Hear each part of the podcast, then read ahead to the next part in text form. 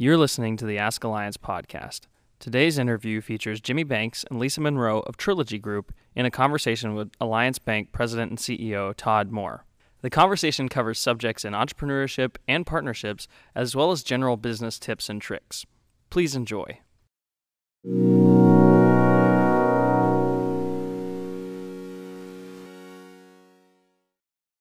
We're talking with uh, Jimmy Banks and Lisa Monroe at Trilogy Group, and I really appreciate you all taking the time to sit and visit with us today. Uh, we're really just going to kind of talk about some things, some uh, about what your your background is, and more importantly, your ideas on you know, philosophies on business, entrepreneurship. Uh, there's a lot going on in Waco. Some of the things you've done that might be of interest to some people. So, with that being said, just tell us a little bit about your story. How'd you guys meet? Uh, what is Trilogy Group? What do you do? Yes. Go right ahead. I'm sorry, I would have worn. I'm glad we wore the same shirt. if I'd known, oh, you know, yes. Yeah, I was concerned. I concerned have that in my in my uh, closet back home. I was concerned about that. I'm Yeah. glad Yeah, glad it didn't happen as well. yeah. Well, I came to Baylor in 1987 and had my real estate license and walked into K&S Properties, close proximity to campus, uh, looking for a place to place my license and sell real estate and work. And walked in and met Lisa sitting up front, and um, I was the receptionist at that time. Oh wow. and uh, Lisa, No. and uh, she really wasn't. Her uh, her mother started the company, Yeah. and uh, I came in and walked in and told them that they needed me. Is, is that I was like, accurate? we do? Really? that is accurate. Yes, that is accurate. That was 1987, and that's where it all began. So you started there as a broker or realtor, broker working As a licensed for the company? agent, It yes, was realtor. K and S at the time. K&S Properties at the Uh-huh. time, we both were licensed agents. I was licensed in 1984, Yeah. helping mom sell condos at Baylor. So you worked there for a while. When did you make the leap, deciding, hey, you know, I want to buy in, or I want to be a part? How did y'all get in business partnership together? You know, I think uh, through life, if you are passionate about what you do and you like what you do, you it develops what your strengths are and what your focus is, and really kind of how you want to continue forward. And I enjoyed the investment and commercial side of things, and so after working there for about six years, I left and opened my own office, and uh, we remained close friends and still work some transactions together, et cetera. And so I guess it was 1999 when we decided, hey, let's kind of merge our two businesses and buy your mother out. And that's what we did. Yeah, mom was ready to retire, and that was the natural progression to the next level of the company. So what does Trilogy do? What is there's the management component, there's the development side, brokerage. I think I'm not sure everyone understands what all you do. Sure. So we are a full encompassing real estate company. So we uh, do residential sales, we do commercial sales, we also do full management, we do locator service, we do uh, leasing. Development. That's the yeah, I do a lot of development these days. And do, do brokerage, commercial brokerage. Yeah, full full service brokerage, leasing and sales. As I say, do you do? Uh, you have some uh, realtors that do uh, one full family. Is that part of what you do? We have um, a few realtors and some sell residential. We're more as a company involved in selling investment property and commercial real estate. Give us some idea of scale. You know, you said how long you've been in business, but give us some idea of scale. Uh, either projects, you know, whatever that is to you to tell our audience kind of how, you know, what size company you are, what kind of things you've been involved with, some, some projects that were Sure. fun to be involved with, uh, big or small. So early on, uh, a lot of the focus was on the Baylor development and what was going on um, with new projects near the Baylor area. So we've done several developments near the Baylor campus that we've either participated as um, a developer in, as an owner in, strictly as just design work. But those properties, um, some of the significant ones that we've done would be 1911 condominiums, which was uh, originally a retail building that we converted to condominiums and then continue to manage those and lease those. We did the development, design, uh, leasing on those. Great complex that turned out to be one of the first pseudo loft projects in Waco, which is pretty fun. Um, we also did the um, a lot of the development and design work alongside uh, the original developer of the LL Sam's Yeah, lofts, which was the old furniture company, a church furniture company near Baylor, and uh, converted that to great multifamily project and, and fund ways to utilize the existing buildings there. We like repurposing buildings. Yeah. Um, then that uh, those are some of the just projects near Baylor, and then we Yeah, and in addition to those, some of our own projects uh, consist of we took a former church that was no longer I um, remember seeing that. in business down there and converted that to student housing, uh, as well as repurposing some condominium complexes where we took and assembled the owners of the individual condos and put it back into one ownership entity, all the units, hmm and then rehabbed those and turn around and sold them. A few years ago, y'all did a, a apartment. Was it was that the one? Was that apartments that you converted to condos? Yeah. You could condos back to apartments. so it was actually a really cool project. It was originally Luann condominiums that Yeah, were built right, in that's right. 1984. yeah. and we completely went in and and remodeled all the insides, um, gave it a new exterior um, facelift, uh, changed the name to District 12, and then Yeah. sold those again to individual owners and sold those out completely. Who- Who's been the market for those? I'm, I'm asking kind of a leading question because it seems like in my mind I was thinking Baylor, but there's been a lot of uh, parents and tourism type or people coming in for games. events. really, it's not as much student housing as I thought it would be. It was been a true? fun project, yeah. I mean, it, we let the market dictate as we do on all of our projects. Um, really, what that became, and it was very interesting because we had young professionals purchase units first time that they had owned anything. We had parents purchase units that um, actually did have children there, but then we had people purchase units that wanted to just have a game day suite where they came or Mhm. alumni that came in. Um, we have a couple of people that purchased them that actually use them as short-term rentals, and um, it's it's just been a real interesting mix of um, of individuals that have purchased units there. So yes, you're right. It's not all students. I guess when I think about you all, I think creativity comes to mind. I kidded Jimmy about his shirt. Uh, you all have a little bit of panache in your personal lives, but that also carries over into the projects. I mean, I know of some projects that y'all did that maybe have been economically more feasible to just let someone in or let someone, you know, but you really had uh, a- an idea in mind that you want to do. Some of the more creative things, and we'll get to this one we're, we're, we're today, but it just popped in my head. Uh, I think I have this right. Is the is it the Ridge Office Park, Jimmy, that you um, it was a concept of a friend of yours from out of town had done. You thought it might work here, and it's really been successful. It started out with phase one. It's done phase two or three or something. Yeah, that's correct. Is it the Ridge? Yes, it's the Ridge, and uh, it consists of five office buildings that we individually platted each suite so that someone could purchase or lease an actual office suite and not an entire building. And yeah, it was very I always thought that successful. was a neat concept, you know, as a banker, because you people talk to us about sometimes about when, when does it make sense to quit renting and own my building, but then you know that's it's kind of a scary thing, but that gives them opportunity to do both. They, they're instead of putting rent into a building, they end up Yeah, owning it. I thought exactly. that was a neat concept, and it's done really well. Yeah, it was a blank piece of land that had been there for a long time that no one had really ever seen any vision for. Yeah. And Yeah, it was wooded and had a pretty substantial ravine in it and some um, interesting topography changes Yeah. to work around. But after walking the site, we felt like it was something that was very developable and could be attractive for the market, so that's what we did. I've watched you guys do what you do uh, for, I don't know, I was thinking back, driving over 20, 25 years or so, exactly. and I was thinking um, one that comes to mind the medical office complex. Um, that was a combination of a couple of buildings that you all brokered a few years, a few years ago.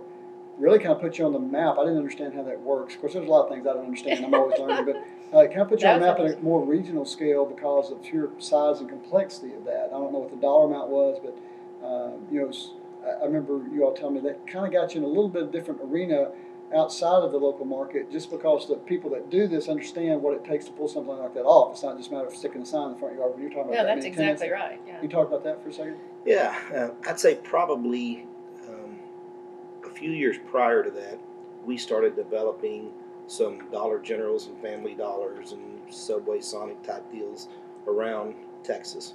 And so you kind of start getting more known a little bit more regionally or outside your market when you're working on some of those transactions because not only would we develop them, then we'd keep them and own them. And those are very attractive for investors to own, so we would get calls from brokers all the time Yeah. wanting to purchase or wanting to broker those and sell them for us.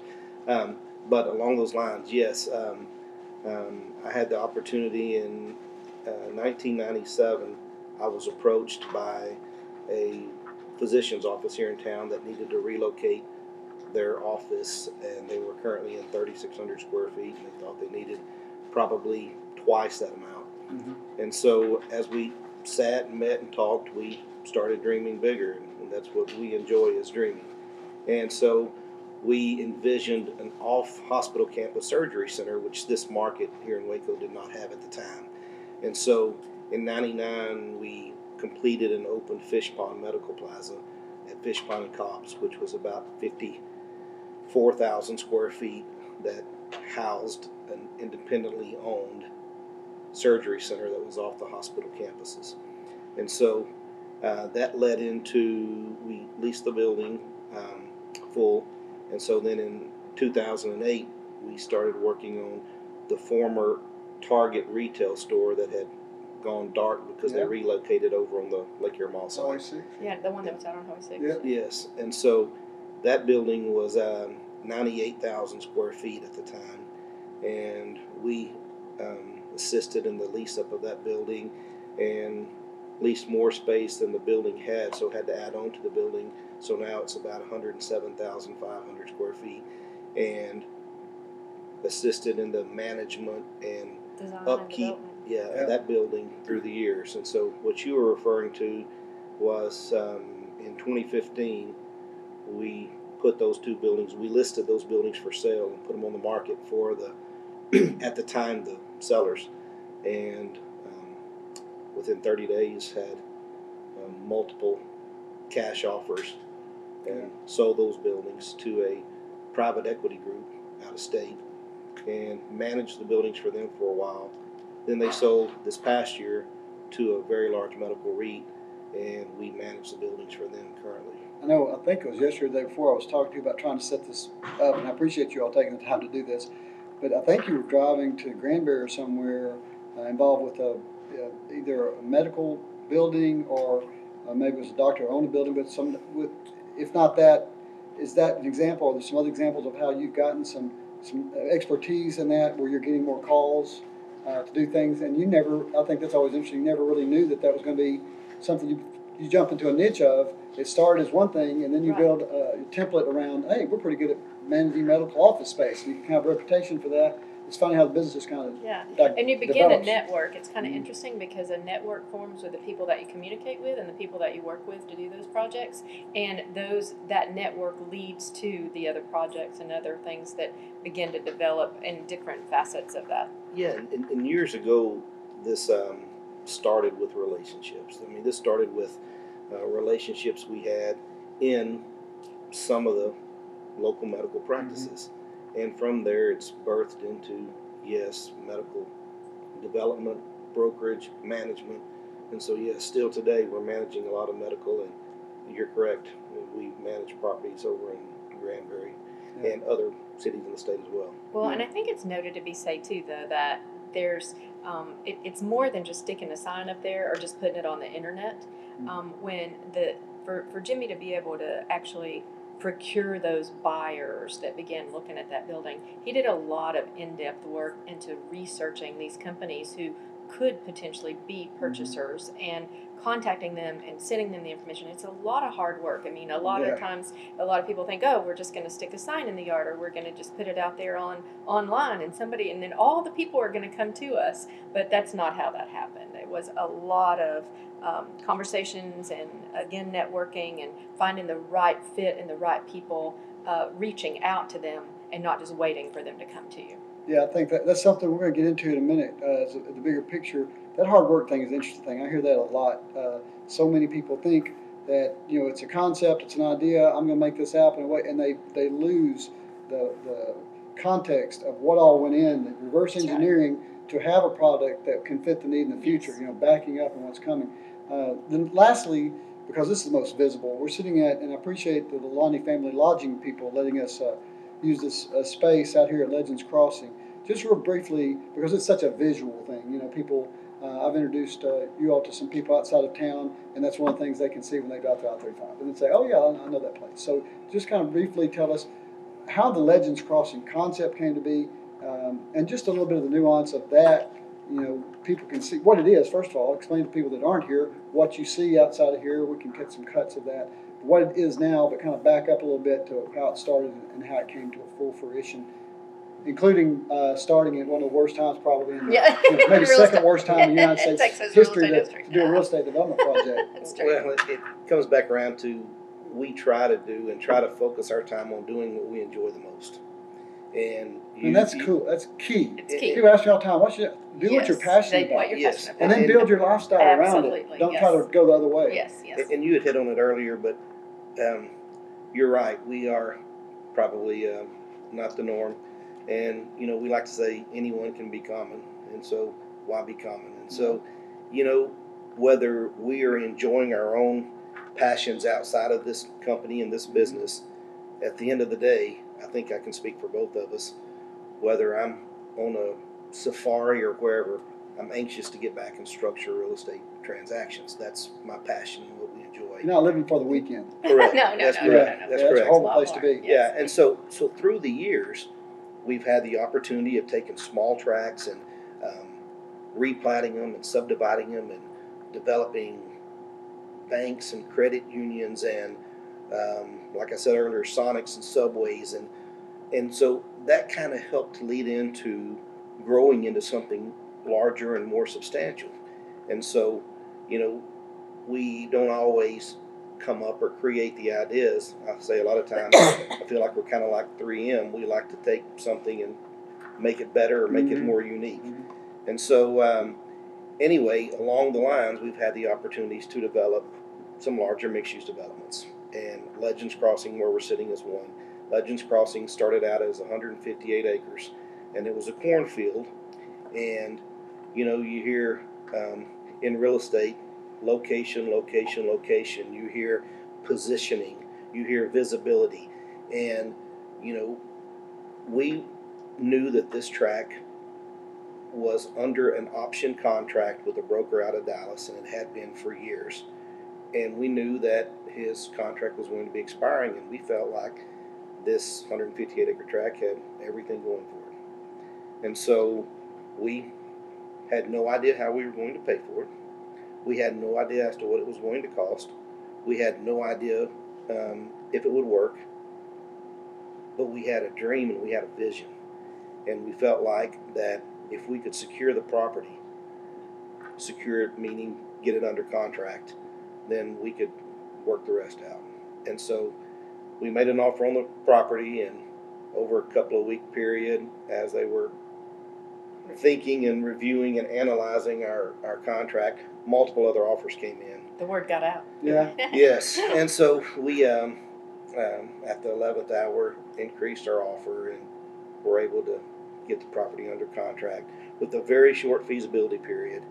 And, um, but we believed in the property, we believe in the site. For those of us that aren't familiar with this spot, uh, we're sitting in the brand new, brand new uh, Hilton Garden Inn, and uh, there are a number of hotels. Kind of, if you can kind of make that middle track around, just kind of give people who they're listening maybe that might not see the cuts, uh, video cuts, kind of what properties are out here and, and how that came to be. I'm sure uh, you didn't take every every concept that came out. Y'all had a vision for what you wanted this to be, and, and took a little discipline to hold out and, and make sure That's that true. it, it, Yeah, it that's fit. So, Yeah. can you tell us about that just a little bit? Yeah, first of all, uh, Lisa and I are very unashamed, and um, we are very. We speak freely about our faith, and we believed that um, that this opportunity was an opportunity that the Lord blessed us with, and that if we stayed true to our vision, and if we bathed this in prayer, that we'd, would see it work out. And so, first of all, that's absolutely 100% where we started with this. And so we got it under contract. Um, we um, went to private investors. We were able to raise the money and close all cash on the property. That was a huge blessing because that gave us the opportunity, as to what you're saying, to be able to hold it through the lean years of the economies. Um, through some, like I said, some pretty lean years, but also it gave us the opportunity to stay true to our vision. And our vision was to create a water feature, which we have approximately 10 acre lake here with fountains and a waterfall. And wrap that water feature with restaurants and some shopping and some businesses. We Mhm. said, you know, we want to be able to create a place where people can come and Destination. Mhm. yeah, can come and stay and eat and you know and, and enjoy their time here instead of just running in and buying something from a store and driving to the next store. So we had the opportunity of, of doing that because of the fact that we had investors trust us with our vision and provide the cash to, to do that. And the so collaboration of all of that is so important because yes we like to say that we had the vision and we had the dream but to actually take that to the next level Mhm. that requires really positioning yourself with the right investors engineers architects Professionals. yes, the professionals that you need. the team. the team yes to take it and then we we really really enjoy that part of it I, Yeah. I steal a quote from uh, a local philanthropist here that said, "You need to hire the best professionals you can afford, and then listen to them." that's a good and one the last Yes. part's the hard part. It I is. get Listening advice from people all the time that I don't want to listen to. that's right And but you have to make sure. I think, and what I do is do a self check. Is this the best I can? afford? Is this? Am I at the right place? Yes. Be it a doctor's office, professional. Am I with the right person? Yes. That goes back to the networking It's thing true. and checking them out and all this kind of stuff. And then, and then that hard part, that discipline of Listening, listen when you don't like the message. That's exactly Yes. right. Yeah, when they tell you, no, it's not a good idea to do a 20 acre lake. Let's look at doing a 10 acre, whatever that and looks Lisa like. says, but twenty God, that would be what cool. more? It'd be so cool. yes, yes, Yeah. yes. Well, and uh, share that about us um, praying over our transactions and over these developments and such. And and when we first contracted for Legends Crossing here, we had no one committed to come in this development. This was a 158 acre speculative mixed use development, which doesn't happen often So- in Waco. So what's here now? And so, the very one of the first real blessings that we did not see coming and we did not expect was Hillcrest Baptist Medical Center Yeah, needed to expand their hospital yeah. and did not have enough land to do so. So we were able to sell them 78 acres, uh, actually 74 acres, and so that was the first, um, not the first sale, but that was The one substantial. of the yeah one of the first. Got the attention. Thank you, Lord. You Got know, the uh, attention. yeah, Yes, it did. Yeah, this this helps. well, and it definitely created and complemented the vision for the Yeah, company. absolutely. And, and you know, like Lisa mentioned earlier, you have to let the market dictate because we had envisioned big box retail over there on the Mhm. interstate. Mhm. And you know, we're the real estate professionals. Come on, you know that's that's what we're going to do. But the market dictated the hospital wanting that 35 frontage as their campus, and so that's what we did. But to answer your question, we have four hotels here. We have Hilton Garden Inn, which is where we're sitting. We have Hilton Homewood Suites. We have Holiday Inn Express. We have Marriott TownePlace Suites. We have um, some restaurants that consist of Chuy's Mexican restaurant, Los Cucos, Mhm. Saltgrass Steakhouse, um, Walk-Ons. Uh, the most recent addition was P.F. Chang's, and we have others that are uh, under contract still Yeah. yet to come. And then we have uh, some banks. A Yeah, the bank. and- There's a re- mixed re- use retail center that Yeah. has a bank and a dentist office. Yes. Yes. For those that don't haven't seen the property or won't be able to on the podcast, you know, there's a walking trail around this lake and stuff. I know the, the community uses it. Yes. I know my godson. I didn't know till the other day. My godson asked his fiance Oh. to be his fiance out there, and he's like, he used to come there when they were kid, you know, high That's schoolers. I was like, where? He amazing. said the park. Let's just I was like, oh yeah, it's that old. I mean, I didn't Yes, realize. it's true. you know, Yes, that, yes. That, that was time Yeah. elapsed. But just think about it. The concept just jumped in my mind today. You know, we always want success quickly. This concept, when from the time you got under contract to now, spans mm-hmm. how many years?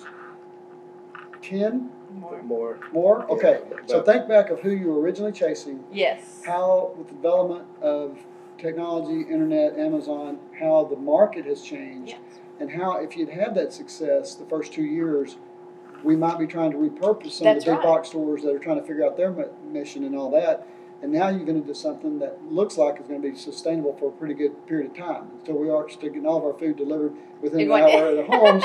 It's uh, true. you It know, is true. People still, yes. you know, do this, and, and you've got some high quality uh, restaurants out here. It's kind of funny how that your plan, even despite the best planning, doesn't always turn out the way you direct. So the key is you got to be flexible and you Yes, got to and, and stick to your you. vision. I mean, that's the thing. I think people that aren't really interested in real estate, I hope would hear this because it translates to so many places. It's true. You've got to have a vision for what you're doing, but you have to be adaptable That's too right. because it changes. That's it changes correct. all the time.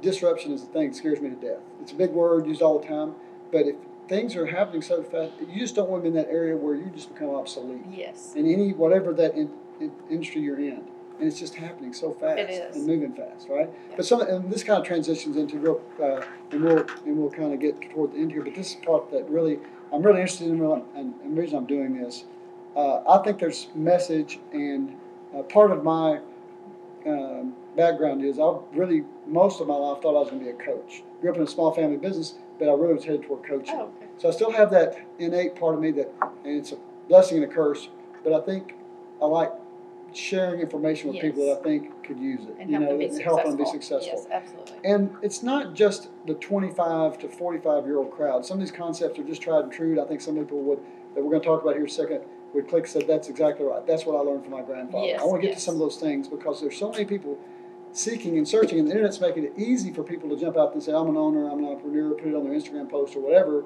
but they have no idea what that includes.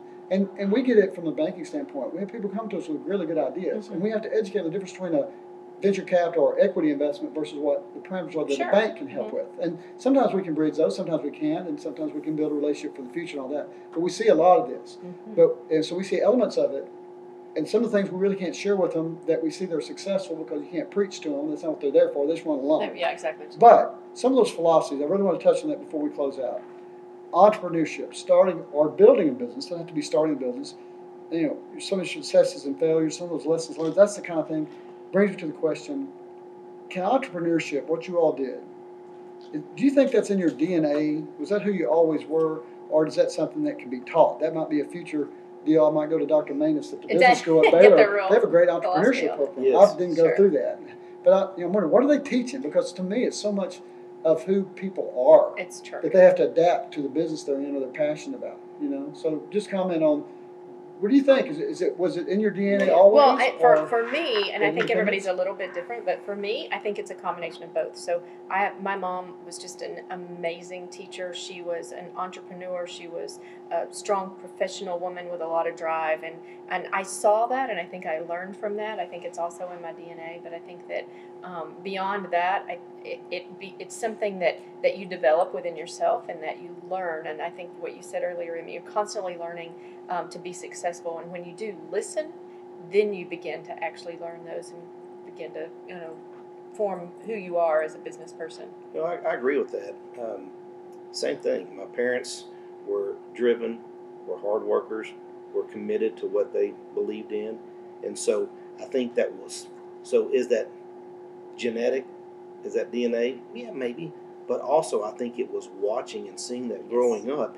And if you truly have a passion for something, and if you truly want something bad enough, especially in the generation that the 3 of mm-hmm. us grew up in, you were taught to work hard mm-hmm. and, and to chase it. And so, you know, whether you came from entre- an entrepreneurial background or not, I don't think that prohibits you from I becoming a very learn it. successful one. I think it can be learned, but I think it's more about do you really have the desire Yeah. and the passion Yeah. and the drive and the perseverance yeah. to um, The to do what it takes. so To get you through the hard times. Yes. yes. You haven't done this long enough, and I think the longevity in itself is not that important, but longevity from the standpoint it, put, it frames that you've been through. And I mentioned, you know, you all did this. 2008 was a meltdown. Real, It Mm. wasn't. So it, it, it changed Yes. things. So I'm sure you had to adapt. You had did, to. yes. Hey, we're gonna have to be able to carry this thing and doing our core business how or do we do whatever. that? and Yes. adapt. and, and, and we say life is too short to be miserable. yeah. So if it's not something you enjoy and you really want to do, find what that is. You're not Find your passion. Find not your kidding. and find a mentor. I mean, Yes. we both spoke of our families that were our mentors and our teachers,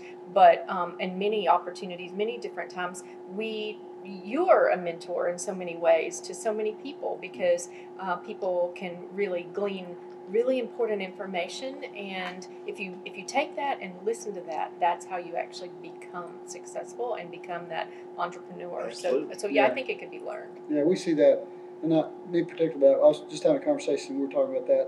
Uh, you know, sometimes we'll have a customer, and he doesn't like the way the con- the conversation's going with his loan officer, commercial loan officer, and gets all bent out of shape. And I'm, I'm just sitting there thinking, you know, just the arrogance of that that's so unhealthy for that person. Because like this person has been doing this for about 30 years, and he or she is going and talking to people in a room that's been doing this for 20, 30, 40 years, Yes. right? They they kind of I would tend to be a little more humble and listen. Yes. But maybe if they have questions, that they're questions that need to be answered for you as much as for them. So it all goes together. So I think that comes, but that you kind of get at your mother's knee. You know, either you have that or you, that humility or you don't. You touched on something that I, I think is so important, and I, I think people a lot of times are a composite of what they listen to, what they surround themselves with, whether it's music, uh, podcasts, or whatever. You know, I, my son turned me on to a guy named Gary Vee, who he's a New Jersey guy. He uses a lot of curse words, so be careful you, before your kids start turning on. But his message is authenticity, hard work, and he uses a term called do you have an immigrant mentality or you have a entitlement mentality, which really Mhm. struck with me. Now, my grandparents weren't immediate immigrants, but but they were on a farm, so I, I kind of use immigrant slash farmer mentality because the concepts are so True. so similar in that live less than what you you know live. He he calls it live like crap. You know, if you're trying to do a business and you know don't take all the money out of the That's business right.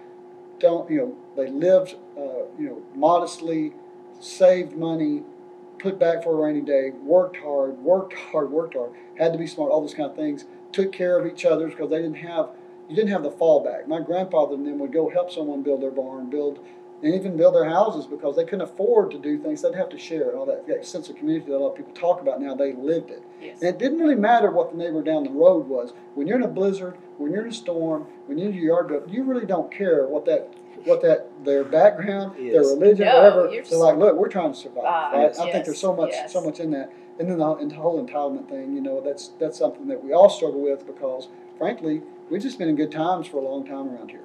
And if you're in the, if you're a person living in the United States of America, you really are blessed, and you got to be grateful because there's there are people struggling a lot. You know, they had problems we never even faced. no, so that's true. that, that's kind of a, the entitlement thing is a whole different thing. And then we complain about, you know, what my generation complains about to young kids. And I'm like, and he says this too, like, who raised them? yes. Who raised them to be entitled? That's you know? true, yes. So quit complaining if you, Created the yeah, you, you gave them seventh grade, I mean, seventh place trophies all their life. And they're like, hey, I got in the real world. It's not that great out there. And like, yeah, have you been punched in the face before? It's Right. not, you know, it's very eye opening, you know? Yeah, and, and I think along those lines, um, you know, for many years we had to tell one another and our families that, you know, we may not have this now or get to do this now, but if we can create an opportunity so that we can retire earlier or retire and do what we want to do and set ourselves up for the future, then that's what we were. Yeah, we're preparing working for the future, much like what you were saying. And, and many times, if you're undercapitalized,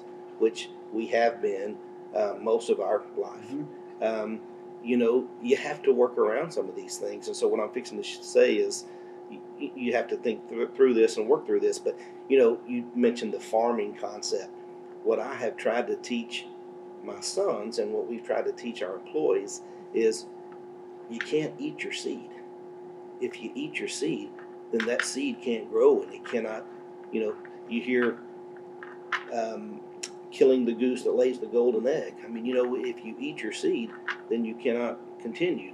And so there's a real balance sometimes of helping people, be it employees or be it family members, learn that, you know, um, we have to sacrifice so that this engine continues to run. my my father who's deceased now. You mentioned your seeds. I just started smiling because um, he grew up on a farm, and he would not eat dried peas to this to the day of his de- death because when on the farm, when they were eating the dried peas, they were eating their planting seeds. That's Yes. right. Yeah, no, they were down exactly to planting Yes. seed, and that just stuck with Yeah, him forever. And he wouldn't, you know, he wouldn't drink milk future. Because they had to drink milk uh, on the farm, and a lot of times if the cows had gotten the weeds, the milk was sour tasting, and he just they didn't have op- options, right? So he he hated milk, hated diabetes, That's but it's just great. you're a product of who you are. Yeah, Yes. that's, that's exactly right. So Well, and that's, and you mentioned earlier, I think it's so important and um, for people to this generation or, or, or people to understand that these people that have this wisdom that have done this for 30 or 40 Yeah. years, like you talked about, ask and gain that wisdom. Why recreate the wheel? There's something there you can use. Maybe you can take it to another level or make it better. But don't discard it. I mean, Yeah. seek that information, seek that knowledge out, and, and use that to your advantage to go to the next level. you know, some of the questions I think we won't have time to answer, but I think are good for everyone that's listening to. Hopefully, this is a, this is a conversation about business and all that goes along with it. But some of the things that came in my mind is, you know, why do startups fail? Why do some of these partnerships fail? And you know, is it lack of capital? Is it a bad concept? Or they either have a bad plan or no plan? Or or, or sometimes it's just, and this is a tough one, just lack of talent or ability. It's Yeah. true. You, know, you can do all this other. If you're just not talented, Yes. you just can't play the game. And and that we see that. I think I love sports for that reason. You know, I could have all the desire in the world, work hard to to to play for the Pelicans. My godson is playing for the Pelicans, and Yeah. man, that's just such a rare, such a rare, just rifle shot in the dark to be able to do that. Sure. And I could do it all day long. Man, I don't have the talent, not have the Sure. ability. You know, so you have to be self-aware of what all it is. Lack of hard work or patience. You know, the hard work thing is just a killer for me. I, I'd listened so many times. Uh, oh yeah, I'm working hard. You know, someone else, if we have to go pick up our laundry and and go by the post office box, we have to take a nap. You know, and that's what we consider hard work. Or, or younger, oh, I'm, I'm working hard. I'm working, I'm grinding, and doing all this kind of stuff, and well, and they're playing video games six hours at night. Mhm. Well, a lot of these businesses were formed after their day jobs. Oh, it's right. Yeah. You know, like the, the, yes, the uh, the hustle space downtown is kind of that concept. We have a place to go, take a shower, get off your day job as a you know painter And or whatever, that's after and before. and do your day job stuff. Yeah, that's you know? true. Yeah, a lot Yeah, of yeah, that's a lot of that's also in the wee hours before. Mm-hmm. Yeah. You know, a lot of people think, well, I can work or hit it for a couple hours after work. Well, you have hours before work too.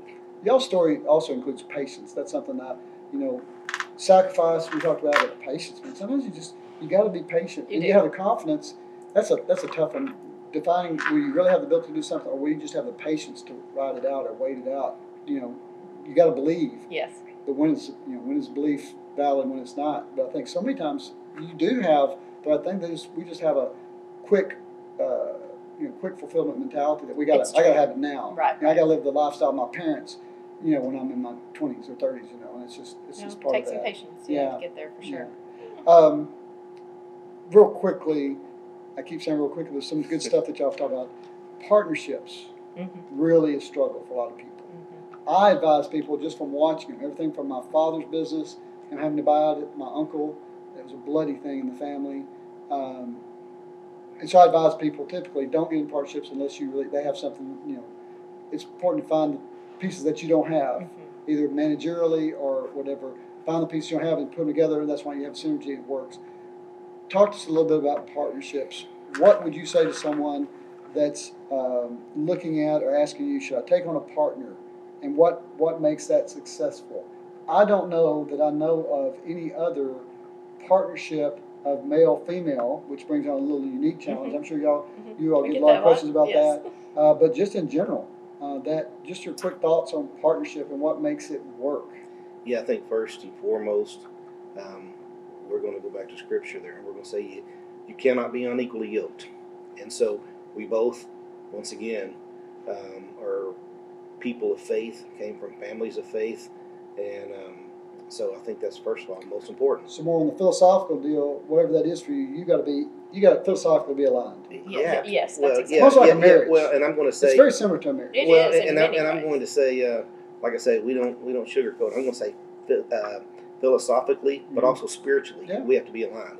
Mhm. And so I think that's It's really I important. think that's most important. You know, now we have both had partnerships previously Mm-hmm. that were challenging and were probably um, served its purpose for maybe a season, but was not ultimately uh, the best for Mhm. us or the other partners.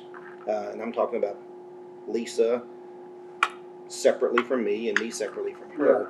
Um, but you know, I think for us, when you respect someone and you trust someone, um, you know, for us, it's it's worked well. You know, we we, we don't have, uh, we've never had issues over money. We've never had issues over, um, you know, uh, envy or jealousy over what the other person Building has empower- or, or empowers. Yeah, well, and you know. it's so important to, to know that the person that you are in a partnership with, and if it is a long term partnership, Mhm. of course, there are things that last a, a shorter period of time and for a particular purpose. If you're in a Mm-hmm. long term partnership um, that's going to be your career, your business, um, you have to want the you have to want the best for the other person more than for yourself.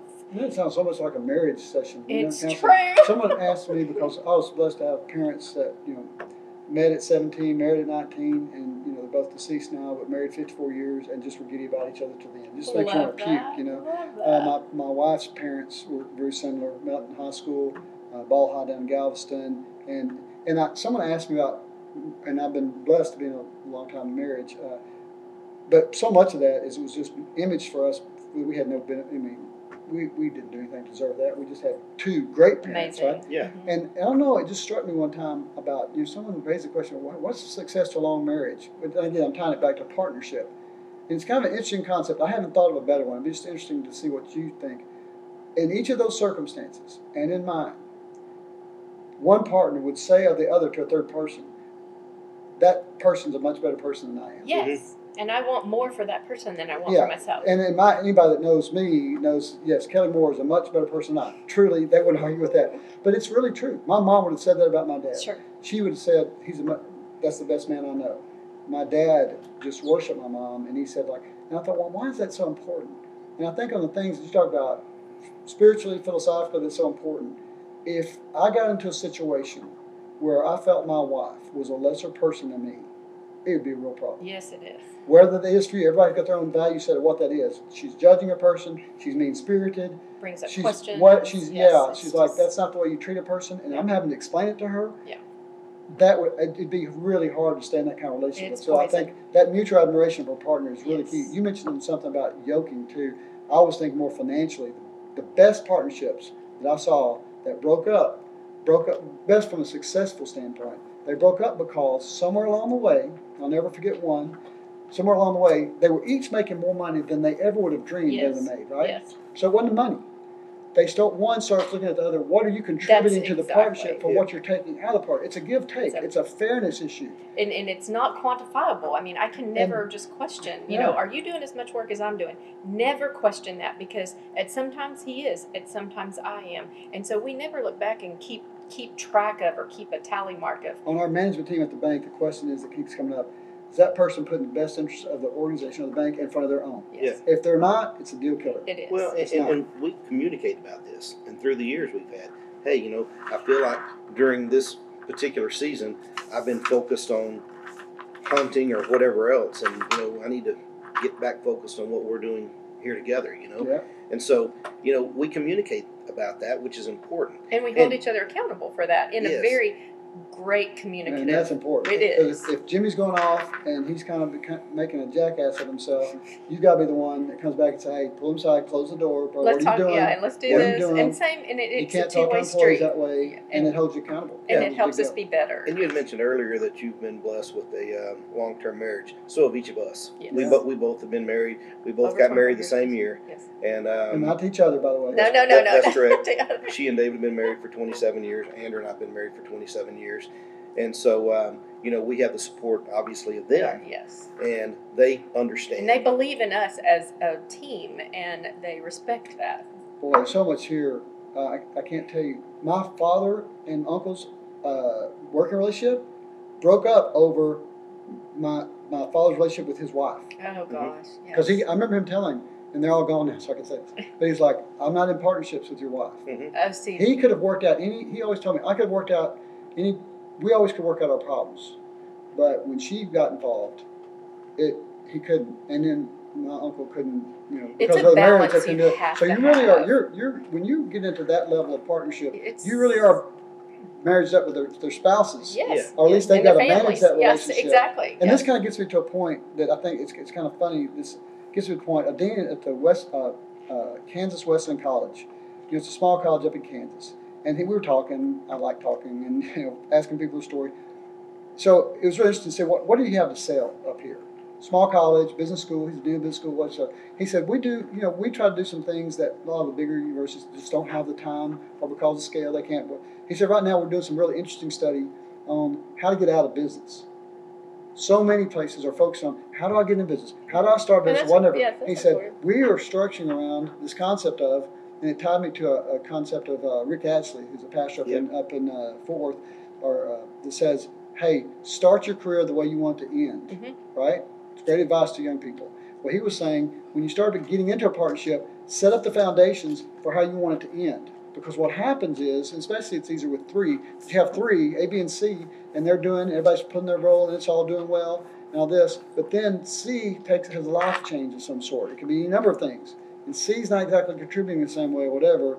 Then, then there's then you got a problem, right? So A and B are talking to C. Hey, you got to fix this. Well, I don't care about that anymore. I've lost my wife. You know, whatever. I'm sick or whatever.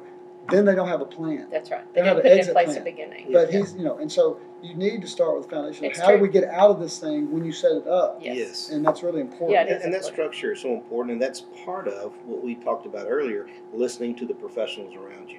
And, yes, you and, know, and by hiring the best. And Yep. through this partnership and on the onset of this partnership, I personally sought counsel from other people, um, and they were mostly in partnerships that were successful, be it lawyers, be it CPAs, be it financial planners, whatever. And I would ask them, hey, what's made your partnership successful? Yeah. And one of the pieces of advice that we received was if the other person's successful and you really want to partner with them, don't try to change the way they do business. Yeah. You have to embrace that, you know? Yeah. Now, sometimes there's some modifications along the Yeah. way, but I don't try to change her and she doesn't try to change me. Man, you're on it. Yeah, You're it on it. works. uh, employee relations the other day, talking to a younger manager, saying, you know, um, don't be that person that takes the ninety percent of the person that's really good and take the ten percent that you. If you could just fix them, if I could just take that little ten percent about Lisa and make and fix that, then boy, she would be whole. I'm like ninety percent of her is killing it, man. Yes, It's yes. just crushing it. Just you know, man said if it's a problem, pull her aside and talk about how the relationship Yes. of trust where you can do that. Manage it. Don't try to make her something Yes. she's not. And some people will get on that and just dwell, dwell on it so much, and they kill and, and they run off. You Yes. know, the last thing, well, this is the last thing we'll wrap up. You know, I've watched you all for over 20 years. How you've grown your business, how you've lived your lives, have the benefit of doing that, which makes this really easy. One of the, you're the first interview I've done uh, for the reason we talked about. I'm really big on this uh, concept of optimism and positivity. Yes. I've, what y'all have always had that. I think in those businesses you need to We have that, to. right? Yes. Uh, even in hard times. yes. And I also love to pe- be around people who just seem to be grateful of their, whatever the circumstances, they're just grateful of where they're at. Uh, and we were talking about living here, and you know, we really didn't do anything to deserve being here. But it's a combination for the long haul. I think that's so much, uh, so important. Uh, any just comments on any of those words, those words, That's what they mean good. to you. It's true. No, you have to surround we yourself say in- that. life can be really It can be tough. tough if you yes. don't have that. Yes. Well, well, first of all, neither one of us believe that we've arrived. You, there's always still another. always you, hustling. You know, where we're wanting to go and where we're wanting to get to, we're still on that journey. But I think something important is we've not forgotten where we came from. Yeah. And, you know, it has not been easy. It's not been a cakewalk. Um, there's been a lot of challenges and struggles, and you, being one of our bankers, know that. Yes, you do. Um, but you know, we've stayed true. We've tried to stay positive. We've tried to encourage one another and encourage our staff. And you know, like I say, we remember where we came from. I know y'all talked about how, how even how you interact with younger brokers or some of these people when you get in these tenant relationships of how you know just you try to you know speak with some humility about you yes. because you can see it through their eyes. You can Of look back and see I, I've been there. Well, it's Um, about the perspective. I mean, you have to be able to put yourself in a different perspective to either see how they're seeing it, or when we have a situation where it's not where we want to be, it's not what, looking like what we want to look like. Okay, well, let's just look at this a different way. Let's look at this from a different perspective. Can we move through this or um, recreate this another way? Yeah. And that way, you're not just so headstrong on going into something that that um, is not the direction you should be going. Yeah, and we say that, it. yes, You know, one of the things that uh, are hesitated even doing these interviews, uh, and I think we're trying to do some more of them, and for the same reason y'all were concerned about, you know, I really don't want to come across as about me. I want to be, and I said, your humility will show through. It just will. If you're authentic, it's going to show. All right. But part of what's driving me, seriously, and I don't know, uh, it's just something I've realized in the last year or so. There's so much cynicism and negativity going on, and yet all the good stories aren't being told, and I don't know why. I don't know if it doesn't sell. I don't know. But just in McLennan County, we haven't. We could do a whole There's- other one on what's going on in the last three or four years in McLennan County. it's is- is- amazing.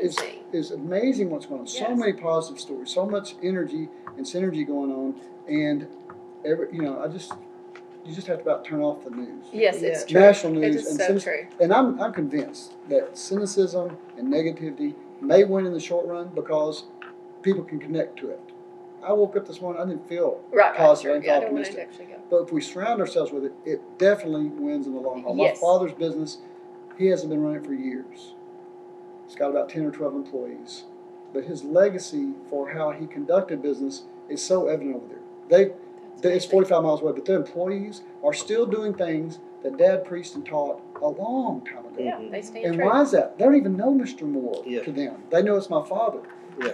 But because it's true and it's authentic and it works. It's real. Yeah. Right? Well, yeah, and we believe that you're right. That cynicism, that negativity, um, we say may win the battle, but it won't win the war. Nope. And you know, for us, because we love people and we value people, we value relationships. And so, whether we're managing a simple single family residential house or whether we're managing a surgery center with surgeons and and nurses there, we want ourselves and our staff to treat those people equally and to value those people. And so, if we can leave this world not being known as to what real estate deals we accomplished or what we did, but by maybe And we made it a better place. yes, teaching, mentoring, loving, making people feel important and significant, then And I get really call tired of people that think that that optimism, positivity, whatever you call it, is delusional.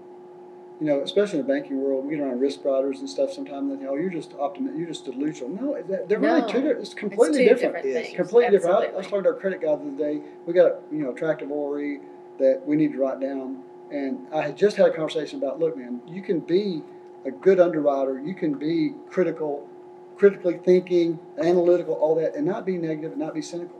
Like that, that property right there, we need to write that down. He said, well, don't you think it's a little early? I said, I don't care. Write it down. You know, the other thing, but it's the same concept of, uh, you know, you can win the Super Bowl 61-58, Mhm. right? It's a net It's- sum game. Yes. You win 61, you score 61, they score 58. You win the Super Bowl, you're on the podium. They don't, the fact don't that they score ask. 58 points Yeah, doesn't doesn't- matter. exactly. Right. So, That's yeah, true. so that's, he, I think he was kind of surprised I was being, you know, conservative. I said, no, yeah, write it down. If it sells more, we'll take it, but don't, just move, let's go. Right. Make it back, you know? Yes. You have Keep to, and I moving think that forward. there needs Yes, to be more don't of that. stay in that. it's just- There's just too much of that cynicism. And then if you surround yourself with it, it's one of the few places, and I'm gonna be better about this, when you have one of those in the room, Oh, the other nine conform to the one. it's easier for You them. take the one out of the room, if you have to, if you can't fix them, take it out of the room. Oxygen, this, my old boss taught me this. He used the term, it's a beautiful term. Oxygen comes back into the room. Mhm. It's you would true, think, well, there's yes. nine people around. We can put up, we can do it. You either coach them up, and I believe in being real patient. You coach them up, but if they can't, if they can't get that right, and I'm gonna have this conversation back at my work. 'cause We've been talking about this some. Don't come in the room. Doesn't mean you have to go home. Yeah, no, Don't but come in the room. yeah, take a pause. And then just a doctor. You don't need when you go in the room with a doctor. You really, he's got problems. She's got problems. Whatever. They're human. But they've got to be in the moment. That's right. They've got to be optimistic. They got to be positive. They got to do their deal, and we got to do the same thing. You know. We've had to set some relationships aside because of the negativism. Yes. And, And Exactly. and, and once again, we will do everything we can to try to better that relationship, but at the end of the day, we can't let it bring Yeah. us down. I tell my kids, they're grown kids now, that you don't have to cut that person out of your life. no, no. No. But don't talk to them every day. That, yes. Or if it's every week, talk to them once a month. Yeah, and try to bring space. them up. Don't Yes. bring them down because and surround yourself with some, some people because that's that's where it's at. I hope this Yeah. helps some people. I really I appreciate it's gonna taking the time. great. It took more time than we thought, but I think it's valuable. If the only three of us uh, ever listen to it, That's or maybe our perfectly kids, okay. uh, it makes me feel better. We've I actually- appreciate yeah, so our, much. our spouses and kids will hear it. Yeah, go ahead. All right, thank you guys. Thank Hey, you. thank we you very appreciate you so much. Bye bye.